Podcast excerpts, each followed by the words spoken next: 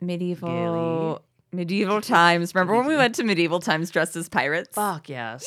that was the last. I think that was the last time I've been there. That was the only time I've been there. Oh, so good. Yeah, I didn't need to go again or ever before that. Medieval times. I think we just quoted the cable guy like the whole fucking time. Like, People behind us are probably like, "Oh my fucking god, could we ever come here without some asshole thinking they're Jim Carrey?" I don't know, Clark. Why don't we go somewhere else for dinner?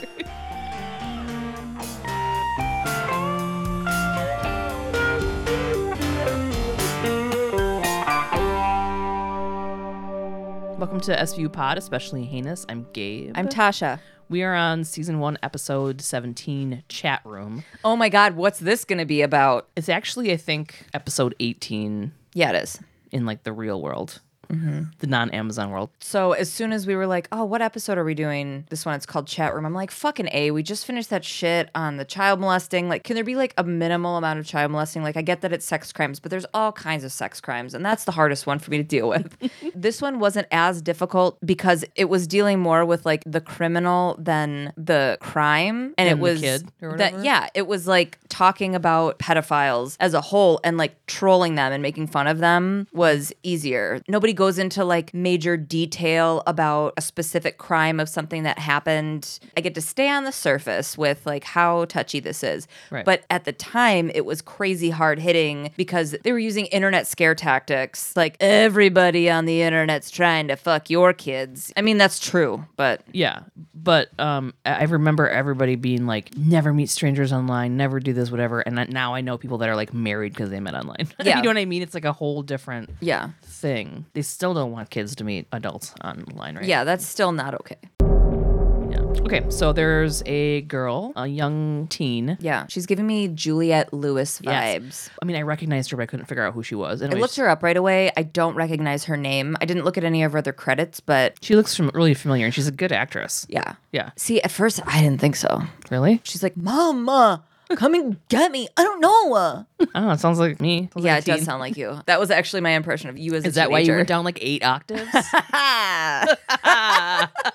So, anyways, she's on the on the payphone. She's talking to her mom. She's wearing a faux fur jacket. She's like begging her mom to come pick her up. Yeah. She's telling her mom that she was raped. Now they're at the hospital. Benson and Stabler are there. This girl's name is Karen Ray. She's sitting in a hospital gown telling Benson and Stabler about what happened. Yeah. And she's just kind of going over like he was a dude that she met in a chat room, but she only knew him from talking online. So naturally, Benson and Stabler are confused about the situation because of the new social technology aspect of the whole thing. They're like, So you, you didn't know him or you did know him? And she's like, Well, I did, but I like I talked to him a bunch emailing, but I didn't because I'd never, met him in person. Yeah, yeah. And they were both like head scratch and grown ups in the year 2000. Yeah, it was really dumb. I love that they're going into this technology aspect of everything too, because I just want to see what angle of munch we're gonna get. Like, Yeah. is his head gonna explode over how insanely difficult this all is, or is he going to invent Facebook in this episode? like, what's gonna happen? Right. So she said that she got in the car with him. They drove around for a while. Then they pulled into like a vacant parking lot, and he told her to get out and held a gun to her head and raped her. Yeah. She didn't know his real name, but she did. He went by the Yachtsman online. They're in the precinct, and Karen Ray, our victim, said that she would work on a sketch. She was okay with that. So when they're at the precinct, Olivia's like handing out sketches to everybody. And so Cragen wants everybody to move real fast on this because the dude could be long gone by now because we're dealing with internet folk. Jeffries wants to look at Karen Ray's computer. Then Munch says like 70 million people on the internet and everyone's a suspect, which I was like, 70 million people on the internet? That's not a lot. Now it's like everybody, you know what I mean? yeah, I love all the terms they're using too for internet. They keep saying like cyber, The net, the net, cyber, crime, cyber bucks. cyber I'm like. Bitcoin. net bucks. so Benson and Stabler are going to interview Karen Ray again because she was a little worked up at the hospital and they wanted to get like more clear story. Yeah, and Cragen, like always, wants this case solved yesterday. Mm-hmm. Okay, so Karen's in the precinct conference room with Benson and Stabler, and they're going over her timeline. They'd been talking about meeting up. He picked her up. She snuck out because it was her mom's quote, big night out to choir practice. Stabe seems skeptical of her storyline to me, or like judgy kind of, which I did not love right Yeah. off the bat. Yeah. Um, but he's the detective, not me. Yeah, I thought it was weird that they were like, "Why did you get in his car?" And you're like, "It doesn't matter. Yeah. she's a victim, and it happened." And he's like, Oh, so you drove around for three to four hours? And she's like, We spent some of the time parking. Stabes is like, Well, let's retrace your steps and we'll go drive you around and you take us on the route that you went. First of all, as soon as I get in the passenger seat of a car, my mind goes completely blank. I could not get you from point A to point B. Yeah. You may as well bird box me in the car. I felt so bad for those birds that entire movie. They're just I- being jostled around in this freaking cardboard box by some kids. One, I've never seen the movie. Two, I would never feel sorry for birds. Oh, yeah, that's right. You're so weird. You should feel It's sorry not for weird. birds. Birds. are disgusting. Yeah, but you should feel bad for parrots and stuff and the Oh, the pretty birds? That's who I should feel bad for? Yes. The vegans would hate you. because they're wild animals, so they and they make a lot of noise, so they they're rehomed at least 5 times before they die and they die early, usually in garages and stuff because people can't stand listening to them. Listen, I don't like birds and I don't like bird people. So I've got all my fucking bases covered with like the free the birds. Like free them. I don't want them in my house. I don't want them in your house. I don't want to walk into somebody's fucking house and be surprised because Petey is sitting on their shoulder when they answer the goddamn door. Or Rachel, like the guy who delivered pizza too. That's right. You called me right after you left that guy's house. You're like, I have so many details to tell you about this guy. One, I got tipped in $2 bills. Another thing, he had a bird on his shoulder and he only talked to the bird. like, talked to me through the bird. it was either Rebecca or Rachel. I don't know. It was something Something hot. something fucking hot. Okay. Oh, Karen doesn't want to retrace her steps. Oh yeah, she's not pumped. and she just she seems reluctant but it could be for any number of reasons you know Yeah. so munch and jeffries go to meet karen's mom which is what's her name Melissa. melissa I like how she gets a name because she's apparently a failure of a woman because her daughter got fucking molested. but also i want to put this entire episode on hold and everything we're doing on hold and make you watch all of the old seinfeld episodes that she was in She was also in baby mama okay. she's been in a ton of shit but what were you gonna say The thing that I recognized her the most in was Men in Black. what She was the wife of the guy that was turning into a bug, you know? Ah, that's right And she's like- Edgar suit Edgar suit. You just want you just like sugar. You just want sugar water. Sugar water. the way she says it. I love her. She also plays in Baby Mama, she plays the birthing class coach who's like, how many of you are going to take Western medication Oh, for your yes. own selfish comfort? And then she's talking about EVOO on the poeniums. Welcome for the wonder of childbirth. Mommies and daddies and mommies and mommies, lesbian wovos. She's such a great actress. She's got a wide range of Yeah. characters with her like mouth voice. Yeah. You know what I'm talking about? How she can like do things with her mouth to Yeah. make her voice. It's like not throat noises, She's like it's mouth noises. an Edgar suit. I can't. Sugar water. So I'm She's so sugar fucking water. great. I can't. Yeah. I can't believe I forgot she was in that. Yeah. In Seinfeld, she plays Elaine's old roommate. She's very deadpan. So she's fucking hilarious and like everything else. But in this, she's doing the whole cardigan, turtleneck, mom, bun, and bangs combo. Yeah. So to let us know that we're here to take her seriously. Yeah. Okay. At 6:15 that night, she dropped her daughter off at the library and then went back to check on her at 8:30. And she's like, "I would have stayed with her the whole night, except I had choir practice." Um, now I want to do it in the voice that she does. Yeah. Baby Mama. Well, no. Do the. She's more like not upbeat. You know. Yeah, deadpan. Yeah, that's the word. She's allowed to attend church or school functions as long as there's a chaperone. Yeah. She's very protective, is basically what they're getting Yeah. at here. Like a There's no- church lady. Yeah. There's no computer in the house. That's at her dad's No house. boys over. Yeah. I would never have a computer in my home. Computer's over at her father's apartment. And I'm like, did my mom write this episode? So Karen goes over to her dad's every other weekend, and mom doesn't like it. Now, for a moment, I thought, are they going to catch her dad as being like a pedophile? That's what I was wondering too. because of the way she's like, the court ordered it, and blah blah blah blah blah. Because she goes, "Can you believe it?" her and the guy never got married. Um, Yeah. Because she said, "You do it." When I was Karen's age, I didn't have someone looking out for me like I look out for her. That was good. It was fine. It was good. I like her, and I liked how you said it. Oh, okay. Okay, is that good? Don't enough? wag your finger at me. I me. wasn't wagging. in- I was. Po- I was purposely pointing in diagonal directions around you. So Oh, okay. So Karen's in the back of the car with Benson and Stabler. She's giving directions to retrace her steps, but she can't give accurate ones. no doy. And I'm like, are we supposed to doubt her at this point? Because that's what it feels like we're supposed to be doing, mm-hmm. which I hate. But SVU has a reason for it because they are not going to put Benson and Stabler in the light of not being good detectives with good bedside manner. Right. Right. Yeah. Munch and Jeffries are at the home of David Marlowe, which is Karen's dad. Mm-hmm. And he's just kind of like, What's to monitor? I don't understand the internet. She knows more about that thing than I do. Munch asks if they can take the computer, and he hesitates. And I'm like, Oof, What's going on that computer, Dave? Yeah. This is when I thought it was going to be like, Oh shit, I've got kitty porn on my computer. And That's what I thought too. He's, he's like, like, "Eh, it's got some nudes. It's like, I've got nudes, ladies posing with big cats. You know, lights, tigers, that sort of thing. it's just Carole Baskin. I was just gonna say, and I was yeah. like, she was pretty hot in 2000, if I remember correctly. So get get it. Yeah. Right. So then we're back to Benson and Stabler with Karen, and they're in the parking lot where she says that she was raped. She gets over the top upset Yeah, and accuses them of not believing her. yeah, Stabler's like, there are a lot of people around. How did nobody see you? And I'm like, well, first of all, it's during the day. Yeah. The way they're asking, that's my issue. It's like, I just you don't see them treating a victim like this very often. No. So then they go into the precinct. Benson, Stabler, and Karen are walking into the precinct, and she's like, How'd you get my dad's computer? And she seems really concerned about it. Mm-hmm. So they take her off to a room. She gets shuffled off by some lady in a banana clip. Named Debbie. This pissed me off. Debbie? Yeah. Stabler asked her to wait in a different room. He was like, he's like, Debbie will get you a soda. And then Debbie comes in with the banana clip and makes this weird face like, and like, and I was like, this bitch gets a name? Weird. Debbie? I've never seen her before in my life. You get a name, but you don't get a line. She's like, All right. She's like, this is a lot of face work. It's how they negotiate. What are those showbiz terms? They're classily joking about the big cat nudes. Mm-hmm. That sounds different than what I mean. Big cat nudes. It's just like a lion with like all these bikinis over like eight nipples or whatever. How many ties does it have in the back? Does it all connect to like one tie? Individual Or is it like a spider web of ties? Individual oh ties. Oh my god, that's so much so you like suit.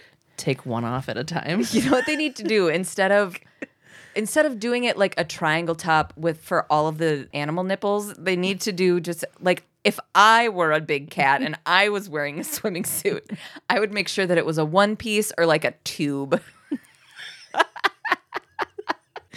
I'm think I'm talking about sexy nudes. If I was a s- big cat and I was doing posing for sexy nudes,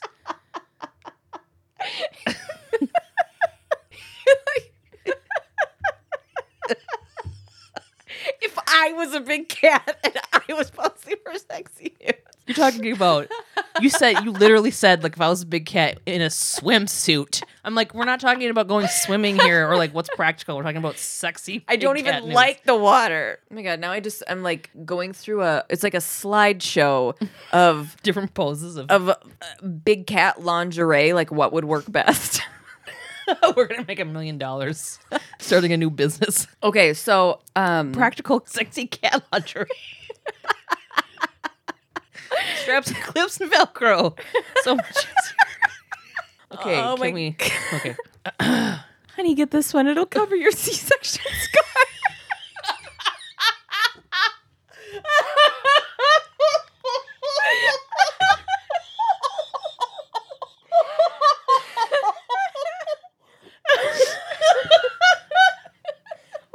See, like this tiger, like a, like a tie, like he's got home from work, and she's looking at lingerie and light. He's like, honey, I like this one with his paw.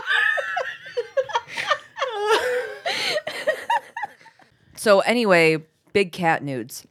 So Karen has been shuffled out by Debbie, and Stabler and the crew are all in like the main area. What is that called of the precinct? Like the Bull bullpen? is that what it's called? I have no idea. That might be right. Anyway, Stabler's like, yeah, we're thinking there's no yachtsman because he doesn't believe her at this point. So he's kind of assuming that she's just completely making everything up. So then Munch whips out all of these printouts of like poetry and what? Hmm. What's that face? Just I was just making the face like, ugh, yeah, Yeah, just like cringy stuff to like teens. communications to teens. So the yachtsman is a dude, and she was talking to him. And there's also photos that he sent her, but they're encrypted, so they have to do a little computer stuff to to get them out. You know what I do like though is that Jeffries is the computer whiz. Yeah. So Benson and Stabler go to talk to Karen in this conference room, and Karen says she's not protecting this dude like Olivia accuses her of, and that he didn't rape her. And here's the Olivia that we know with the bedside manner that we know she has. She reassures Karen that statutory rape is also a crime, and she didn't need to feel like she did anything wrong because he groomed her. And nope, again, she was actually out with her boyfriend Keith. Keith. Who the fuck is named Keith, by the way? I was just gonna say who the fuck is named Keith. Really? Yes. Holy shit. If you're Keith and you're listening, sorry. Get the fuck out of here. Get the fuck out of here. Hey Keith. So, See, it just doesn't even like Keith. Come here. Uh, it's like not, how do you how do you as a as a mother as How do you do as a human mother? How do you call a two year old f- to come back inside from playing outside Keith? Like how do you just like say Keith? I've thought that my whole life about the name Guy. You just got Liz. You're like, hey guy. Who's I mean, I know we're going off again here, but who have you ever met a child named Guy? Yeah. Have you ever has anybody been like, This is my baby, eight pounds, six ounces, Guy? it's it's like the doctor pulled him out and they were from freaking Boston and the doctor was like, it's a guy. That's it. And then It's a guy. and the mom's like, it's got a good ring to it. Because you know that's nobody's like great grandpa's name. this is boring. Yeah. Okay. Back to those sweet kitty titties. Oh my god. so it was her, it was her boyfriend Keith. Um, Yeah. She didn't want her mom to know that she had had sex. right. And she was like, she would know when I come home. She like makes me. She strip searches her and smells her hair. yeah. And I'm like, can we pause on that before we move on? Yeah. Wrapping it up, she made up a story about an internet dude and filed a false police report. Beep, beep, beep, beep, beep, beep. We're going to interrupt this recap to let you know that only 2% Thank of you. reported sexual assaults are found to be false reports. Mm-hmm. Back to you, Gabe. Yeah. Thank you for saying that. I, Yeah. In my mind, I was like, we got to make sure. And then I never did. Right. But I, I do like how Stabler was like He was super chill about it. He was Yeah. just like all the time that we could have been spent looking for like rapists of women of that have happened. Like, yeah. He used this moment to teach her a lesson about it rather than being an asshole. again, only 2%. 2% of reported sexual assaults are found to be false reports. Lots of rapes don't get reported. A lot of them don't even get reported. Yeah. Stabler's making her write down what really happened. And she's like, Are you going to arrest my boyfriend Keith? Because he's 21. And they were like, Oh, God. So Of course he is. Stabler brings in the boyfriend, Keith. Middle part, leather jacket. Yeah. Like 6'2, blue eyes, dating a fucking fif- 15, 16? 15 year old. She she was 16, he was 21 cuz Stabler was like, "Wait a year, year and a half." Oh yeah, know? that's right. Yeah, he admits. I thought th- at least it was gonna be like I thought. I she told me she was eighteen or something, but he was like, no, she's sixteen. Yeah. But she's more mature than any. Right. So Stabler gives him a real dad talking to in this scene. Mm-hmm. He was nice to him too. Yeah, he was like, hey man, give it a rest. Like, Yeah. statutory rape is a big deal, and talk to her in a year, year and a half. And I was like, why don't you say two years because she's sixteen? Yeah. Um, but that's cool. Um, and then I was surprised he was so chill because how of how he is about this Yeah. stuff With and his own teen daughter. with his daughter. Yeah, Yeah. I was just so he's really letting this guy skate and I'm like, I get it. He has bigger fish to fry. Yeah, and Which then- we find out. yeah. And then I like how he like comes out of the room like feeling good about himself. It's like, hey guys, big stretch. And they're like, we don't have time for this. Yachtsman is a pedophile and he's an internet predator. Yeah, they did some digging on him, and he had sent like a ton of pics of himself to his like quote unquote dates, like young girls, but his face was blacked out. Yeah, and he had young Oh, girls in the photos. He sent pictures with his dates, young girls. And Stabes hates it. Yeah. So now we're at the Stabler house, and him and his wife are having like a fucking glass of wine, talking about how scary the internet is. End and- of a long day. yeah, and she's just like, I get What's know- with all this internet whatcha porn? yeah. Whatcha porn? I don't know. Yeah, and so she's like, I get like ten junk emails a day, and you know the kids are getting it too. So they're talking about porn emails coming in, and I'm like, I don't remember that being such a hard thing. Like, I get tons of Bed Bath and Beyond coupons, Yeah, but I don't I used to get a lot of like like once in a while. Hi, boy. And I'm like, oh, my name's Gabe. And I, you know, it's like, Once in a while, I'll get like a wish your dick was bigger, and I'm like, ugh, junk. you're like, "Ugh, yeah. How'd you know? anyway, so they're like talking about how fucked up it is that the predators are out there, but they're coming in through. He like over the shoulder thumbs at the giant square 2000 computer in the background because she's like, they're out there. These criminals, they're out there. And he's like, honey, they're in here. And we're mm-hmm. like, whoa, the world is spinning. You know, in like 2000, everybody watching the episode like did a little rubberneck to their computer and back to the screen. You yeah. know? And there was probably a 14 year old sitting on it on AOL Instant Messenger with their like, friends. Clacking away. yeah. Yeah. And they're So- like, Brandon, Brittany. Keith, guy, get out of here.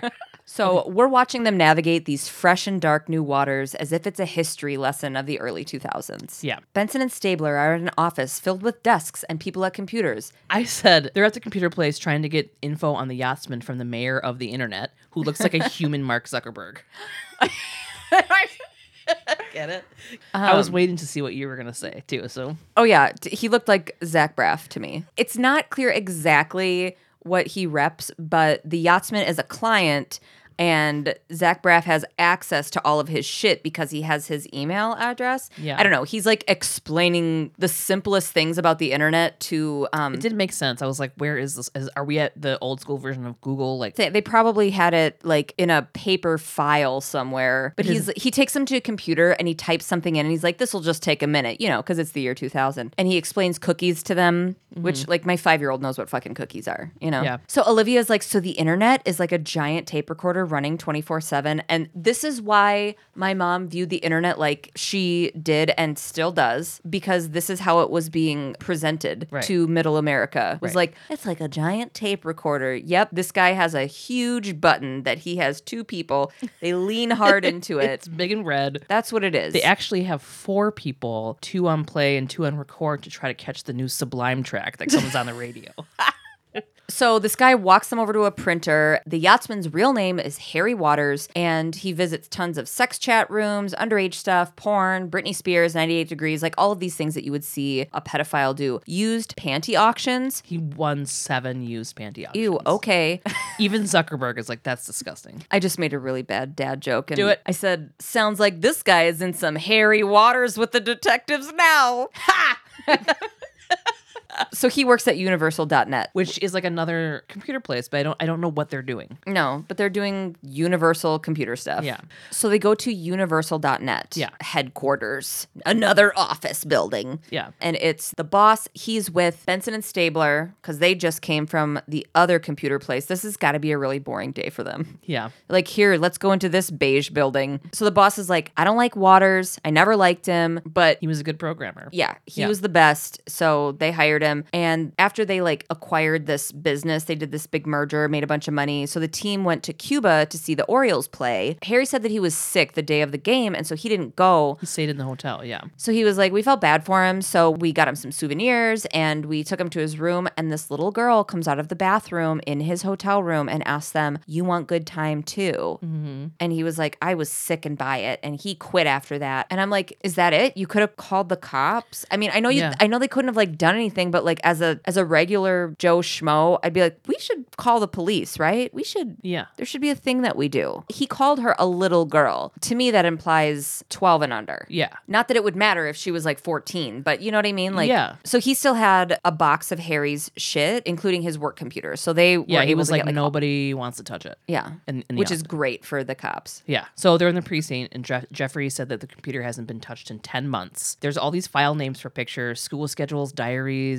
etc. They but they don't actually have the files. They can't get the content of these files because Jeffries says that they're off site. They don't have to explain any of this Oh. computer shit because it goes so far over everybody's heads. She's like, well, it's not on the computer. They're implying that this guy is like a computer whiz. So he's like nerding his way through hiding all of this shit. And there's a phone number attached to it somehow. It's like there's the file names on one end of the phone line, and then the actual files on the other end, and they have to get to the other end. Yeah. And so the phone line he's using is in Brooklyn Heights. Mm-hmm. And guess who it is? It's fucking Keith, and Karen's boyfriend. Stabes is like, Keith, you son of a bitch. Yeah, I didn't see that coming. Actually, I was like, I- "What?"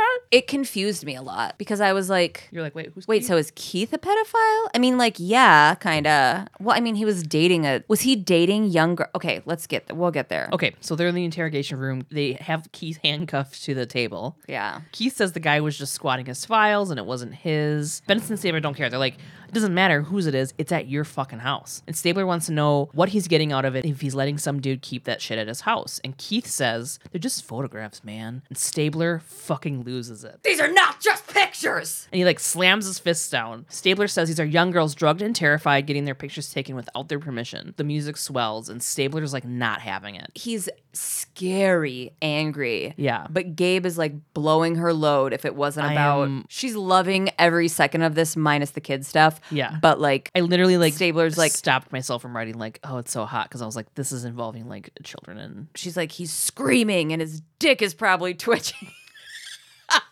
oh, like when somebody's all of their muscles flex, like their dick has to twitch. it moves. Yeah. Yeah. It has to. Not like flops, but like, It's a little like boop. yep. so, Stabler's not having it. He, he grabs him by the shirt and calls him a snot nosed son of a bitch. yes. Yeah, and this dude is like freaked out. Turns out they are his pictures. Yeah. So Keith said that this whole thing had started small. His buddy had a falling out with this girl, and he had taken nude photos of her. Like while they were together. yeah, and so he they put them online. They put them on the net to get back at her. Classic revenge porn. Yeah. But then they were like, then all these dudes started emailing us, asking everything about her, and guys were like willing to pay like a lot of money. right. And he's like, at first it was just girls they knew, and then girls they were dating, and it was big money, and they started taking requests. And then Stabler's like, oh, you're a fucking pimp. And he's like, no. But then he was like, yeah, I guess. Yeah. They paid in net cash, right. And like credit on websites, like untraceable money. untraceable cyber bucks. Yeah. To Um, muddy up the waters to keep the cops away. And Stabler's like, nice try. Yeah. So then we go to Stabler's home. I feel fucking bad for his family because he always brings shit home and like takes it out on them. Yeah. But like in a really protective way. Anyway, I love how this all turns out. But I like the little conversation they had, yeah. so Catherine runs down the stairs and I'm like, whoo boy, here comes a tense family moment because we just came from that shit and we haven't done one of these in a minute. So we need to get back into Stabler's personal life. Yeah. So I don't want to be too hard on Stabler because I would be a frazzled fucking mess if I had to deal with this shit and raise kids at the same time. Mm-hmm. And he's putting his foot down with Catherine. She like wants to go to her friend's house to study, and he's like, "You don't have a test till Tuesday." And she's like, "Yeah." He's like, "Well, where are you going? Mom or dad's?" And she's like, "Wait a second, what is going on? Right. Basically, why are you so informed about everything that's going on with me? And how do you know my test is on Tuesday?" Turns out he's going through her emails and she's like, I get at least 10 junk emails a day and I delete them all. So she's getting porn too. Where was all this porn coming through email? I don't know. Anyway, everyone's situation here is hard and the whole Stabler family sacrifices for this job. Yeah, Right. I was like, "Have fun with fucking text Stabler," and that comes out. What? Nothing. What are you laughing about? Nothing. What? Then we're at the precinct. this is the thing, right? I know. I know. So Gabe texted me yesterday. She's doing her notes and she's like, Friendship test. friendship test. You have to tell me what part I laughed the hardest at. And then she gave me a hint that it was Cragen. And then she's like, I wish I wouldn't have told you it was Cragen because I know you would know anyway. So we go to the precinct and it's just. It's just panned in on Cragen. Hand in his pocket. This yachtsman's got a taste for naked pictures. Gulp milk. I'm like, what? Out, straight out of the carton. Oh god, I Everybody's avoiding eye contact with him. because why are you doing this? Why are you drinking milk? Uh, Why are you announcing the obvious? Why is your hand in your pocket? The whole thing is awkward. I ha ha'd like 40 H's and 50 A's. And out loud, I was just like, how would Gabe ever think that I wouldn't know that? Yeah, that's why I was like, I wish I wouldn't have said Cragen. Yeah. I go back to why is Cragen drinking milk like three more times during this scene? So this guy is, He's super smart about his internet moves. yeah. Like he he changes where he logs in and all that other shit. So they got to get him to come to them. They got to lure him. They got to get up in them chat rooms. Right. And he's in the room. Munch is pretending to be an underage girl. Yeah. So there's like a handful of back and forths between Munch and the yachtsman. And then all of a sudden, yachtsman's like, yeah, let's meet up. Like it took zero time. I know. She's just like, I want some Xanax. My parents are blah. And he's like, oh, I'll talk to you about it. Meet you tomorrow. And I'm And like, he's, he's like, as if, and he's like, confirmed, this is a child. so he wants to meet her, meet her, meet Munch at a cafe in Chelsea at noon the next day. Mm-hmm. So this is where we get very to catch a predator. Yeah. And I am fucking living for it. I think that's more why I was okay with watching this episode a little more than like the other, the Ryan Davies and the kid in the park thing. Yeah. One, because nobody was describing the brutal crime that happened to them in detail as a catatonic adult, but also because To Catch a Predator was such a fucking gem of a show where it was, and it like, was like satisfying too. Because it was like, so satisfying. like, you gotta get him out of here. Like, Yeah. put him in jail or whatever. Have a seat. Munch is sitting at the cafe, and I'm like, can he go undercover anywhere without looking like a full old timey movie detective? I know, right? He's reading the paper, and I'm like, why don't you just stand up, put your hands in your pockets, and like rock back and forth on your feet and look around whistling? it will be just as undercover as what you're doing. Yeah, so the Waters walks in to the cafe and there's a young girl sitting at a table. He like walks right up to her and he's like, "Excuse me, I'm the yachtsman. You must be Nicole." And then Munch grabs him and says, "Actually, I'm Nicole." And Stabler shows him the badge. Boom, easy peasy. too easy, if you ask me. Yeah. And then he's like, You can talk to my lawyer. Every dude that's like a pedophile in this episode, you can tell who they are because they're all a little bit shiny. Like sweaty shiny. um, so they're at the precinct. Harry Waters, all business lady lawyer. Fucking gorgeous, by the way. Yeah. Ariel from The Little Mermaid, prosecuting attorney, and Cragen are discussing his arrest for solicitation of a minor. And his lawyer is just coming for them because Munch isn't the 12 year old girl that the dude thought he was. And I'm like, what the mm-hmm. fuck? Because she's like, well, he wasn't talking to a 12 year old, he was talking to a 42 year old man. And I'm like, that's nice. Mm-hmm. Munch is 60 if he's a day. Dude, she it was 48, and even that, I was like, Oh. Munch looks. That's a rough, rough 48. Cragen's like, Can I talk to you off record? Like, what the fuck? Like, don't we all hate pedophiles, basically? He's like, I'm gonna fill you in on like what a full stop creep this dude is. But she just continues to assert that they need to come up with this evidence because she has sworn to give him the best legal representation that she can. And it sounds like she can, Yeah. you know? So she like gets what he's trying to say, but it's not her fault that they haven't gotten a credible case against him. It's a bummer, but it's true Like that that's she's her doing job. her fucking job. Yeah, Cragen's super pissed, and Ariel, she was like, a few years ago, I didn't know my ass from Windows 95. and I'm like, ha! and, and cyberspace crimes are hard to prosecute. And I'm like, look at us now. They basically have no case. They don't have shit lined up for what this is. The internet came at us hard and fast, and we didn't know what to do about it. And so they're Yeah. trying to do like real life prosecuting with shit that isn't tangible. Yeah, and he's like, it's clear he's a fucking threat to society. And she's Yeah. like, I know, but we don't have a fucking case yet. Like we got to figure know? out how to make this work. Yeah. So Cragen is heading up a brainstorm with the team. Eastman. Ariel's name is Eastman. I won't call her that because he's like prosecutor Eastman. Blah blah blah. blah. And I was like, oh my god, yes, finally. Took her an episode and a half, but we found out what her name was. yeah. But we're just going to continue to call her Ariel because that's how we know her and love her. So she won't file on him because there isn't enough evidence and they don't have anything physical as far as evidence goes. Mm-hmm. Yeah, they have all these like file names, but no actual like files. Yeah. So Olivia brings up his used panty purchases and they decide that they need to check in with these girls. Mm-hmm. Yeah. One is 15, living in Queens, and had already sent him three pair. Yeah. Okay. Yeah, Cragen's like, we need a fucking like flesh and blood victim so Yeah. that we can do this. Yeah. They're like, yeah, he's ordering these panties. Also, there's an envelope with a Mm-hmm. return address. He probably wants that more than he wants. I don't want to say panties again. I know.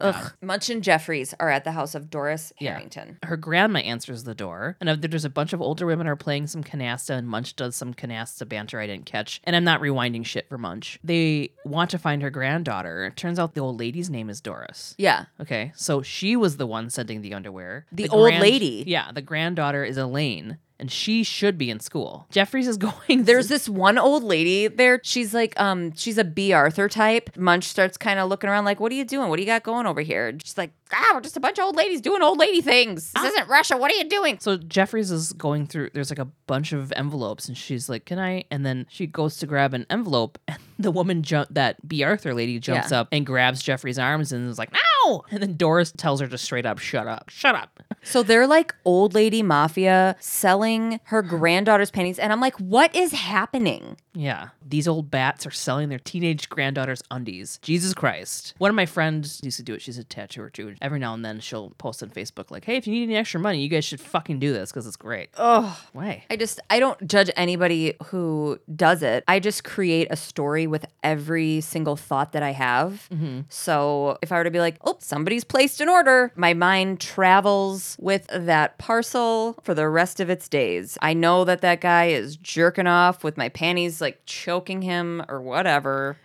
I don't know. She was like, I got 300 bucks for wearing a thong for two days straight and sent it out. Oh. So it's kind of like, I mean, it is pretty amazing, but Yeah. it's like, it's like people buy anything. I bet you if I clip my toenails, there's somebody on eBay that's like, yeah. I want all of them. Yeah, you know what? I'm gonna take a little. I'm gonna take I a step back too. with it. You do have a fucking adorable feet. So do you. yeah, that's true. Little size six little tiny flappers. bitty, itty bitty little tiny feet. No, I want to walk it back a little bit because adult people doing adult things is like there's Yeah, zero whatever. judgment with that. Like Yeah. that's that's whatever. But when you're like, and you know what, old lady, why don't you wear your granddaughter's underwear and do that? Like that would at least I'd be like a little like, okay, I'm gonna buy teen underpants and I'm gonna sell them to a dude saying that they're fucking 14 year old girls underwear or whatever. like, if somebody asks for the product, we give them the product. And it was like homecoming queen, 15 year old. So Yeah. they were like literally just taking your underwear and throwing It's like fucking weird. Right. And it's like like, we're running an honest business here. Like, Yeah. fuck you, Doris. Is her granddaughter even getting any of that? Oh, whatever. Uh, it doesn't matter. It doesn't matter. Okay. So they're at St. Monica's High School. Benson and Stabler are talking to the, I'm guessing it's the principal? He's wearing a tie from the juniors department. Yes. I was going to. It's like the shortest tie I've I ever know, seen I- on an adult man. He looks like the comedian Paul F. Tompkins. How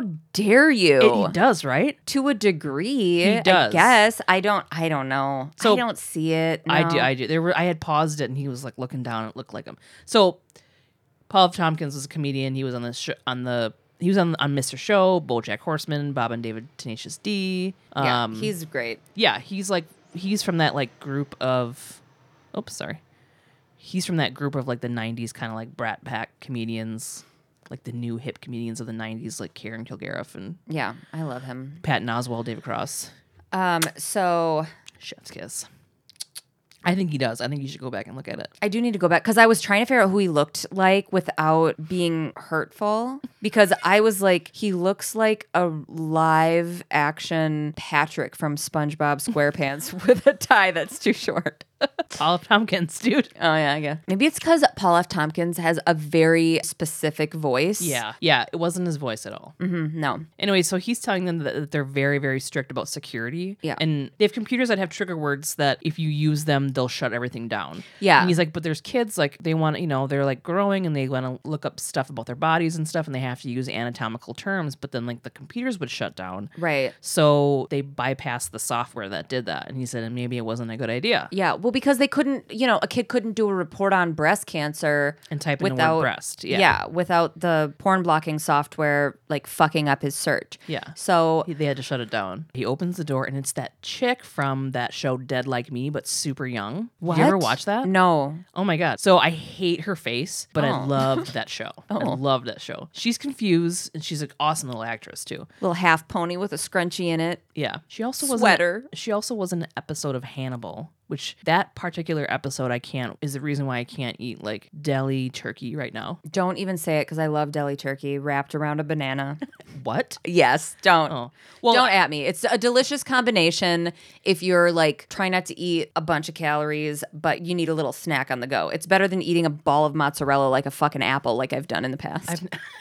I've never uh, thought of that. I'm still okay with deli turkey if it comes from like the co-op or something where it's like not the rubbery fucking Yeah. whatever. like it's shaped into circles, Yeah, if it's just like shaved off of a turkey. yeah. Anyways, so she's confused and she's like, "What did I do?" Well, first they're like, "Do you know Harry Waters?" And she's like, "No." And then they ask her about the yachtsman, and the fucking principal is like, "Do you know him?" And it's like, "Bitch, you're not a detective. Yeah, Fuck off and let Olivia do her job." And Olivia's eyes said the same thing. yeah, yeah. So then Elaine was like, "We had a thing." And then the principal's like, "What kind of thing?" And then Olivia's like, "Let's go somewhere else and talk about this." Yeah. And they also, both, like, kinda you s- and your stupid tie can fuck off. Yeah. He like pulls his tie and his eyes go.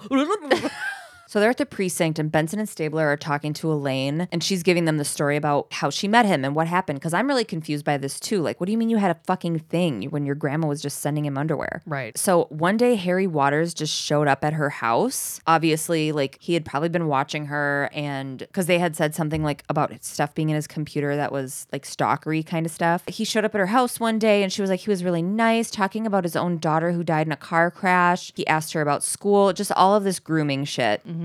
And she told him that she was 14. I think, wasn't she like 12? So then she's going to tell them the story about like when something happened. So she's like, We met at the park by the fountain. It was a Saturday, so there were a lot of families around, and it was nice because my own dad left when I was 8 mm-hmm. So he took me to this beautiful restaurant by the river, and I felt like a princess. Benson asks if if he forced her to have sex with him. And she was like, He did stuff to himself. And she didn't make her explain anything because she got really upset. And she started crying and oh, and she was like, eh, the smell mm. of him reminded her of her dad. And she was And then yeah. Stabler's like, "Bye, I'm out of here." Like he can't. Yeah. And he leaves to talk to Craig, and um, he's like, "Okay, so we have him propositioning, but there wasn't actually sex." Right. And Stabler's like, "Well, technically, not even technically, he flashed her and perved her in ways that she doesn't even know yet, which is like that whole dad stuff. Mm-hmm. So like, Stabler's like, how are we gonna get him? You know, Yeah. he's just really worked up, wanting to make sure that they can collar this guy. And Cragen's like, well, we don't really have anything, but you know, he entered into an improper relationship with a minor. he's doing a switcheroo again, where he's like, Yeah. the guy doesn't know what the girl said. So And Stabes he has this like sly s- smiles. He's got that smile that was, was- like, I'm so was, like- excited to like- fuck this guy. one side of his mouth goes up and then Cragen finishes his sentence and the other side of his mouth goes up and he's like, "Oh, I can't wait to fucking drag this guy." Yeah. I wrote Stabler is excited. I wish you could I wish there was a video of your face doing that, like one side and then the other side. So this next morning the lawyer and Waters walk into the precinct. Stabler's like, Sup, bitch. Oh yeah, they're greeted by Stabes with his morning coffee. Yeah, he's like, Morning. Hey, They strategically walk Elaine by him, which I know would never fucking happen in real I life. know they would not make that little girl walk past her yeah. fucking abuser. Yeah. So Waters knows that she's there and he's like, I don't know what she said. And then he's like, I want to talk. Where can we go to talk? And Yeah. his lawyer's like, wait. Yeah, So- relax. It worked. Yeah. So Waters is pacing in a room while Ariel, his lawyer, and Benson and Stabler are all negotiating. Mm-hmm. His lawyer's playing hardball, but she must not be aware of Stabe's brass fucking nuts because they are butting heads, these two. And I mm-hmm. could have watched this for days. Yeah. Stabler's like, we can make it federal because he crossed state lines with her when he took her to the Jersey Shore. I'm like, when was this? Fuck Elaine's grandma. Like, how is she going to the Jersey Shore with some middle aged dude who's buying her underpants? Yeah. Fuck. All in all, his lawyer wants them to agree to him pleading to one count. He registers as a sex offender and does a program, and Stabes is like, no, he does time for this, or I'm not even talking. Yeah. And the maximum is like five years, which I was like, Jesus fucking Christ. five years just for like the act of what he did, but there's all these other little things that they can tack on that can put time onto Yeah. that. And his lawyer, Oh, yeah. she pulls out a bargaining chip and says that Waters can help them get other pedos. so of course he's part of a sick network of people, right? And she said that he can deliver nine of them. And Stabes is like, all right, he's gonna plead to the max, and for every pedophile convicted, he gets six months off his sentence. And so there's a back and forth between the two of them. She's like, what if you fuck up? Yeah, how is this a deal? Or what if the jury doesn't convict? And Stabe's like, well, then I guess he's gonna do the time that he fucking owes anyway. Yeah. And she's sort of like, hmm. She knows that Stabler is not budging. Yeah. I want Stabler to come with me to buy a car. I didn't even know that cops could negotiate. I think it is just lawyers. I think for effect, you really want Stabler having this conversation because he's Yeah. got a lot of feelings about it. Yeah, he does. Okay. So the lawyer's going to go talk to Harry Waters. So then Benson and Stabler are in the interrogation room now talking to Waters. Fucking Creep City. Okay. He describes being able to smell his own by talking about Disney movies and shit. Pedophile lingo and habits that you can like see. Yeah. And he's like, pedophile isn't our word. We like child lover is. Yeah. And Stabler's visibly like, I want to murder your face. Because he's like, oh, if you're at, you're at a roller rink and there's another man my age there, you can tell me how he's watching the kids. You ask him about a fucking Disney movie or whatever. and it's like, gross. You're gross. He's like, in our world, we have we have to be up on that shit. Yeah, so you can groom children. Yeah. Like you say it like it's an off the cuff, like cute thing. Oh, God, I would. So they're at Stabler's home now. The daughter, she can't get on the computer. Stabler's like, well, I put a child lock on it and her homework is on there. And he can't remember the password. And she fixes it in like one button. She's like, the child locks, they're a fucking joke. Yeah. She asks, when are you going to trust me? He Danny Tanner's the shit out of his he like daughter. gets, it was so he, great. like gets down on his knee and he's like, this is about my fear, not about me not trusting you. Yeah, it's just vulnerable and honest Yeah. and beautiful. And like she can hear him for a moment because, like, that conversation with a teenager is hard because you just want to protect them, not because you don't trust them. Yeah. This whole scene made me want to like contact that Doris lady and Mm. see if I could get some Stabler man panties ma- like mailed to me. So she still wants him to quit reading her emails. And I'm like, that's fair, Yeah. right? And he's like, I promise. Like, she's getting to an age now where she does deserve a little bit of privacy. So they're at the precinct. Apparently, there's some like pedophile get together at a restaurant, and then I'm like, does this fucking happen? Do they like get together and like fucking talk about stuff? Yeah, I so like know. Cragen is setting shit up to like knock these pervs down. Ariel says it's not entrapment because they're trying to get the accounts of crimes that have already happened, not like drumming up new crime. Yeah, they're not like leading them into committing a crime. Yeah, they're just trying to like get info. So they need as much info on as many victims as possible from these guys. So they need to have conversations with these guys, pretend they're one of them, get names and dates, any specific details to make the shit stick. Yeah. So they're at Arbel's restaurant. We immediately see like just a bunch of dudes sitting around, and one who's like a scary, hairy Winnie the Pooh is Yes. like shopping bag cam. I got an hour of up their skirts. he's like smoking. But the playground, woo. But this is so odd because Waters is like, man, you were with that little redhead. What's her name? And they all were saying their first and last names. They're like, yeah, it was like Becky Brooks or whatever. And you're like, do you do this? It seems so sloppy. Like, Shelly Aston. yeah. To, yeah.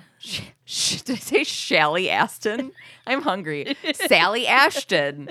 So the one is talking about like uh, maybe it was Astrid Brooks, but if I never see her again, it'll be too soon because they're spilling their heartbreak over these girls, like they got hurt by them. Mm-hmm. You know, like it was a real relationship. One guy was like, Yeah. after she got her driver's license, Guess that was just a glorified taxi service. You were her molester. Yeah. Anyway, so Harry Waters is also leading the dudes a lot. He's like, "Oh, where where was she from again?" All but holding a microphone. Yeah. And then one dude gets up and announces that he's got product in his car if anybody wants. And another guy is like commenting on the quality of the footage, which so obviously this is like child pornography, home video, gross. Do one of them own this restaurant or something? Because, like, Or are the servers walking around like like, oh my God, like I'm calling the fucking police. they're going back to the kitchen to the other servers and they're like, you need- need to do a walk by of the banquet room because these guys are, it's a party of pedophiles. No, I'm not kidding. I'm not kidding. It's a party of pedophiles. Pick up. All of a sudden, it's like bus time. Everybody comes in. And these guys are like, "Sup- what? Yeah. You're like, yeah, of course you're getting caught. You're having fucking food with your molester friends and saying first and last names. Like, what? the- Right. Munch goes to grab one of the dudes and he's like, he's just as sweaty as everybody else. So I I, I was I didn't even too. see him. Yeah. I'm FBI. Check my breast pocket. At first, I thought that he was catching a pedophile slash FBI agent. So it's like, Hmm. oh my God, this FBI agent's getting caught. But then he's in Cragen's office with an intense Captain Cragen. Dude, that exchange between these two actors was palpable. It was great. Yeah. He's like, don't you ever talk to my. So the guy must have walked in and been like, you fucking pieces of shit, SVU, blah, blah, blah. Yeah, because well, they're just like a lousy little NYC precinct, and he's the fucking FBI. So he's giving Cragen shit for ruining his operation, and I'm like, dude, maybe if you just got arrested like the rest of them, you could have kept your cover. Mm-hmm. You know, you could have just gone in and been like, "Whew, that was close." Was, you know, I I don't know. I mean, maybe not because it's like this big operation or whatever, but it's like you didn't have to out yourself as FBI in that moment. Yeah. Um, well, it doesn't matter though because they were getting the other guys were getting arrested, and so all the because they had what did they say like nine different regions. Yeah. So all those Yeah. guys are getting warned that they're getting arrested. So it doesn't matter. Cragen's like we were doing what we always do and get fucking molesters off the fucking street, and they're yelling at each other hard. And Cragen's Like like, it was an undercover operation. yeah, and it's exact yeah, and Cragen's like, bro. You came into my fucking city and did investigations on sex crimes. You don't think you'd give me a heads up? And this dude's like, it's a virtual world. It's everywhere and nowhere. And I'm like, um, I'm sorry, but if you're gonna bust a ring of people in the town because that they physically showed up, Yeah. give somebody a heads up. there are not enough exclamation points and question marks to document this argument. Yeah. Then Cragen's like defeated after this, and he's like, "That's why the bad guys are running rings around us because they're working together." And we're not. He's right, but undercover shit can get muddy too, where it's like, do you want to go to the precinct? Because what if there's dirty cops? What if there's pedo cops? It's on a need to know basis, and you don't need to know. Yeah. You know. But like, Am I writing fucking copy for SVU right now? co- I feel like cops always think that it's not like not one of their own. Mm-hmm. So okay, so Stabes and Olivia. What? just this guy. Yeah. They've got this sweaty balding creep that was at the party, that was at the the brunch, the at the The restaurant thing. was at was at the um the sip and see. Meet and greet. This guy is like such a creep. It gives insight to how skewed the perception is from these guys with their relationships, quote unquote, with these kids. Mm-hmm. So he's like talking about how cold and terrible Stabler is. And he's talking to Olivia and he goes, when the neglected and abused kids leave the, the police station and the social worker's office with their anatomically correct dolls, they're all tears. when they leave me, they're smiling mm. because I'm good to them. He's like a straight up Nambla type dude. Yeah. It was like And then- gross. I'm gonna, have, but he's he's delusional if that's his perception. So then it like cuts to black and it says at any given moment there are 3.4 million anonymous chat room users on the internet. Insert my mom looking at 14 year old me going, see? well, that was gross. Gross. Do we even like this show? We love it. Love this show so much. Ugh, but I hate it. So I don't think we really dove into what chat rooms were since they don't really exist anymore because now there's social media with DMs and Reddit boards and all that shit. Mm-hmm. In the early days of the internet, there were all different kinds of chat rooms with themes like teen hangout or all about dragons or whatever people were into, you know? Juggalo Nation. Doesn't matter what chat room you were in, they all turned into like sex stuff. Right. Recipe Swap City. Wanna fuck? yeah.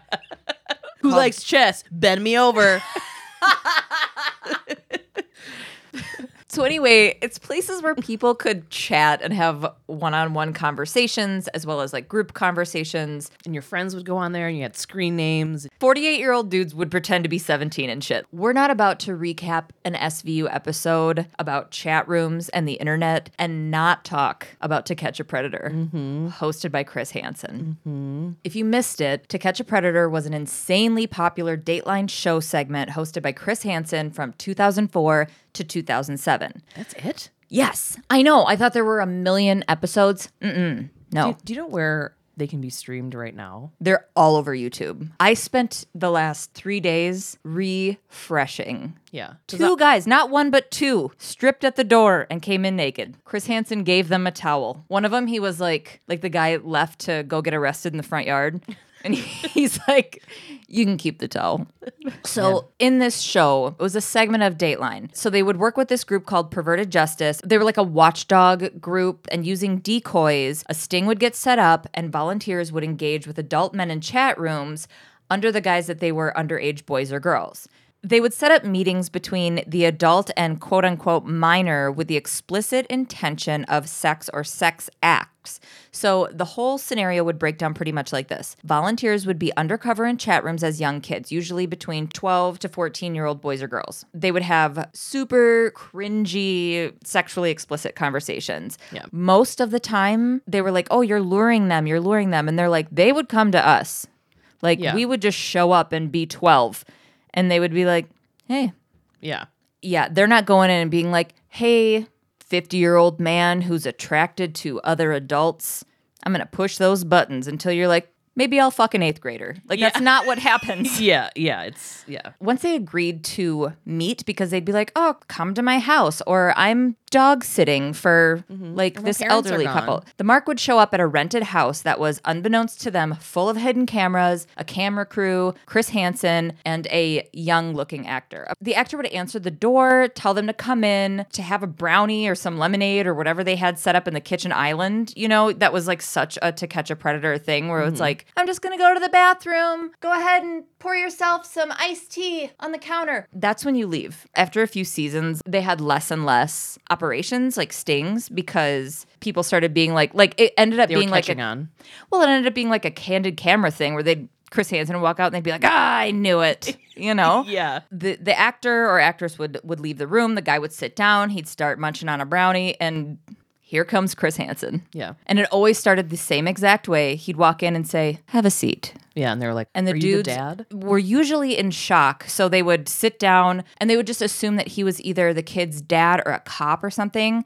And then they would chat, and the dance was almost always the same. Hansen asks if they're there to have sex with a minor, and then they would deny it. Some of the excuses were, some of them were scary slick, Mm-hmm. even though they were terrible and didn't make any sense. It was still like, I've got it. I'm right here with it, you know? Yeah. And then he would corner them because he would have the fucking transcripts of their conversation. So then Hansen would take those transcripts. He would read from the online conversation that they had. Ooh, always like sickeningly embarrassing and very damning on the part of the target. Mm-hmm. Then the dude would almost always try to spin it and say it was their first time or they weren't serious. There was one episode that I remember a guy being like, I came to make sure they were okay because the world is full of sickos and I was going to talk to them about being careful on the internet. Chris Hansen's like, You drove 45 minutes to a house where there's a child home alone who you'd been li- having a, a sexually explicit conversation with to let him know that this wasn't a good idea. What's in that bag? Beer and condoms. Like, what the Yeah, fuck? You know? yeah. So basically, they would give all these bullshit excuses, and Chris Hansen was like, sure, Jan.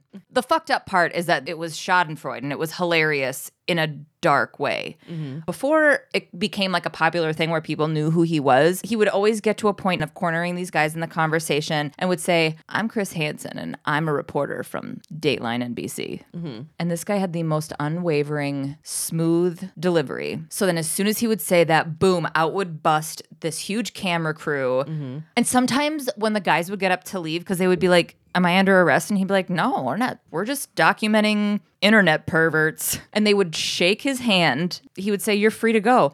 Then they would go out to the front yard and the cops would tackle them and arrest them. Yeah. There was one I was watching. The cop was wearing like a full like bush camo, you know, where it's like the full suit where they look like a swamp yeti. Yeah. Is that what it's called? Yeah, I think it's called a ghillie suit. Yeah. That's bizarre that you know that. Is it? Gilly suit? Gilly. Ghillie. Uh-huh.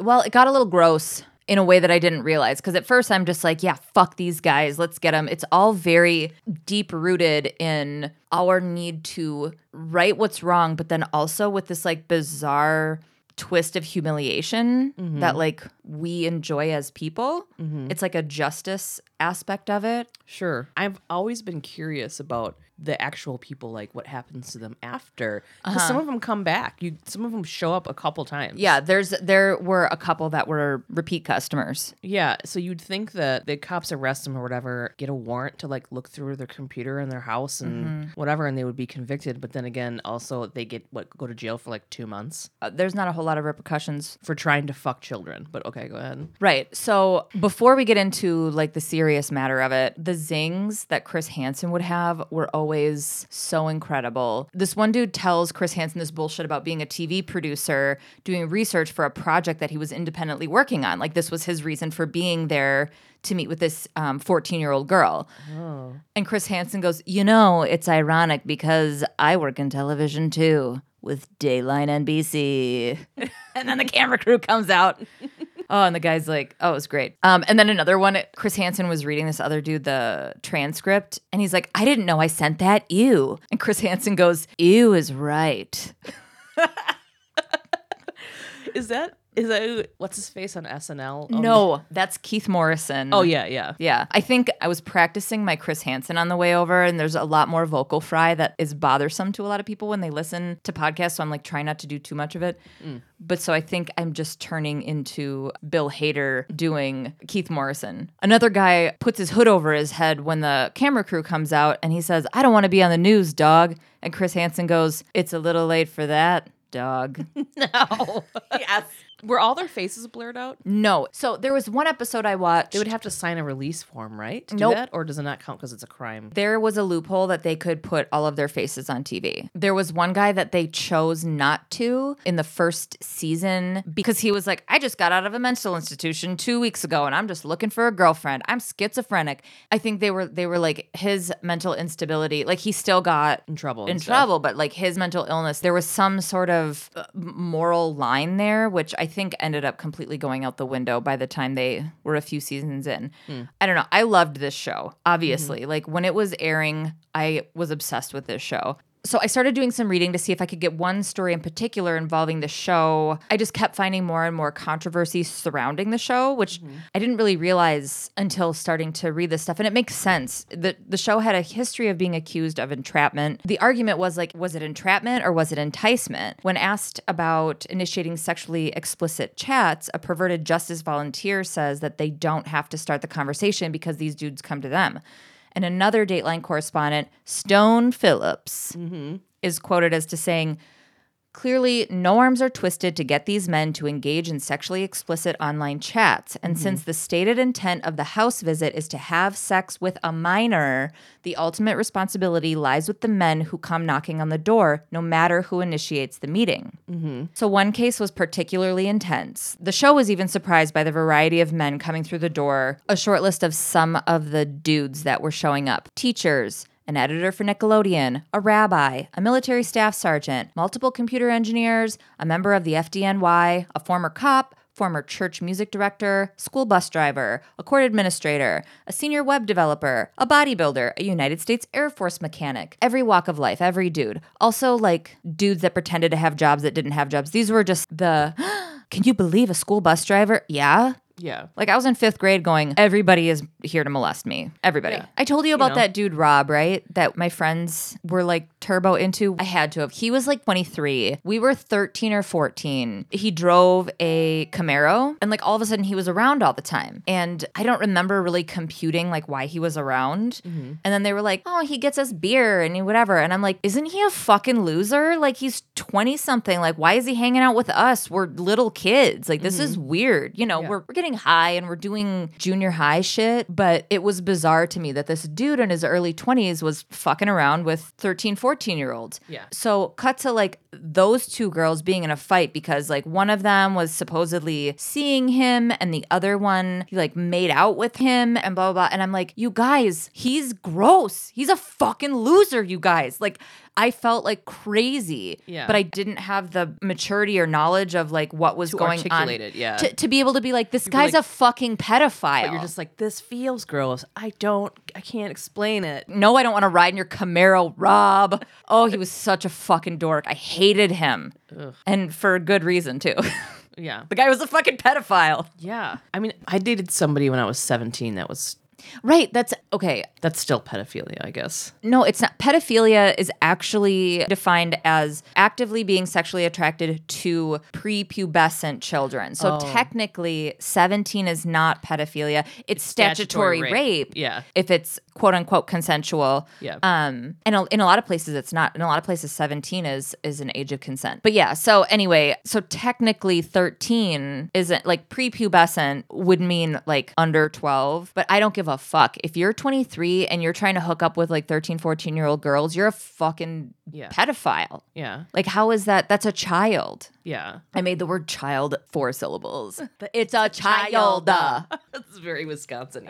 Is it? yeah. It's like, I'm like, Noah, Doenta. So, the most controversial episode included Kaufman County Assistant District Attorney Louis W. Conrad Jr. Yes. The show had set up their sting in Murphy, Texas. He was a 56 year old prosecutor in Kaufman County for over 20 years. His screen name was In Excess 00. So during the initial online chat and phone conversation, Conrad is catfishing by posing as a 19 year old college student.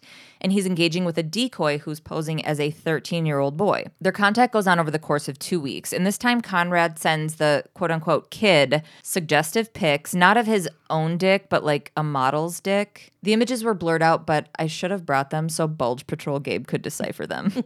She's a dick connoisseur. I am. you hear that, mom? And he also tells the decoy he'd love to see him masturbate. I'm assuming on a webcam. They talk about meeting, they set something up, but ADA Conrad doesn't show up. And I think he may have sensed something was off, so he cut off contact and deleted his fake MySpace page. 2006. It was through MySpace. Oh, okay. um, I don't know if the chat was through. No, the, I don't think the chat was through MySpace, but he had a fake MySpace Oh, sure, sure. account of this 19 year old. Attached to it. Yes.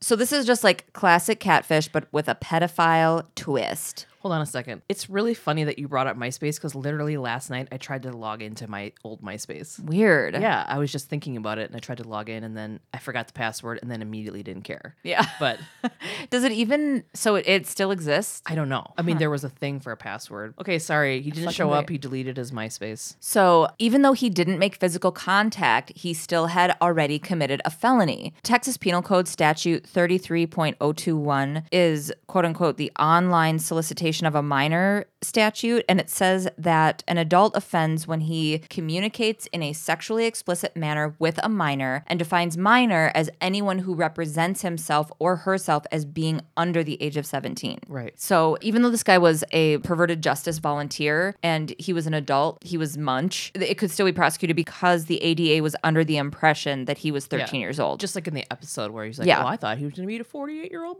munch." Yeah. Like, even if it's a full catfish and he never intended to meet the kid at all, the fact remains that he's committed a sex crime. Yeah. Okay. Murphy Police Chief Billy Myrick says he got all of his ducks lined up because he intended to arrest Conrad. The police chief was nervous about it because he was like, you know, we're going after one of our own. We have to make sure that this is Like airtight. Yeah. yeah, a hundred percent. Like that'd be fucked to go after this mm-hmm. guy if we were wrong. So he confirmed all the evidence, the transcripts, the phone calls, and the address attached to the phone being used in the calls, which was it went Wait, to his called home. Called the kid too. Oh yeah, so the volunteer was the one who was having the online conversation with him, mm-hmm. and then they had hired an actor. I read this whole Esquire article about this actor's experience in it. If you go to our website svupod and go to this week's episode, there's a link to the Louis Conrad episode of To Catch a Predator, along with all of our other source material, which also includes that Esquire article. Yeah. So if you want to like turbo deep dive, if you want to get the bends deep diving, I like that.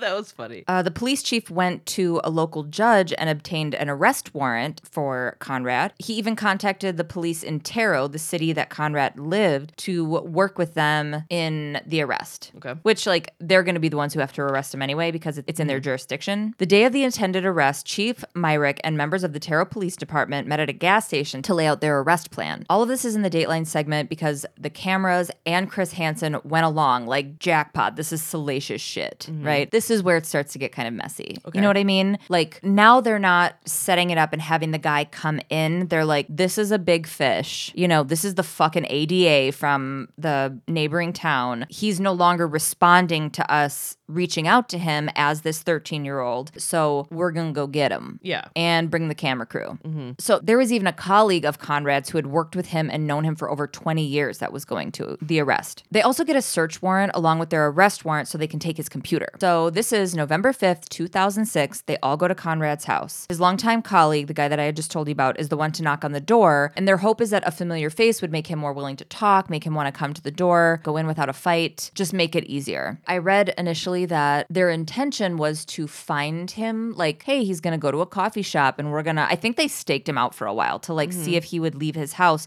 so that Dateline could approach him in a parking lot with the transcripts and be like, hey, what's this? So at the arrest outside the house, the Dateline crew was there with all their cameras and they knew he was there, but he never came to the door. So then they called for the tactical team. Now I'm going to make this clear Dateline, Perverted Justice, the police forces from these towns, none of them were technically working together. Okay. So, but they were all together.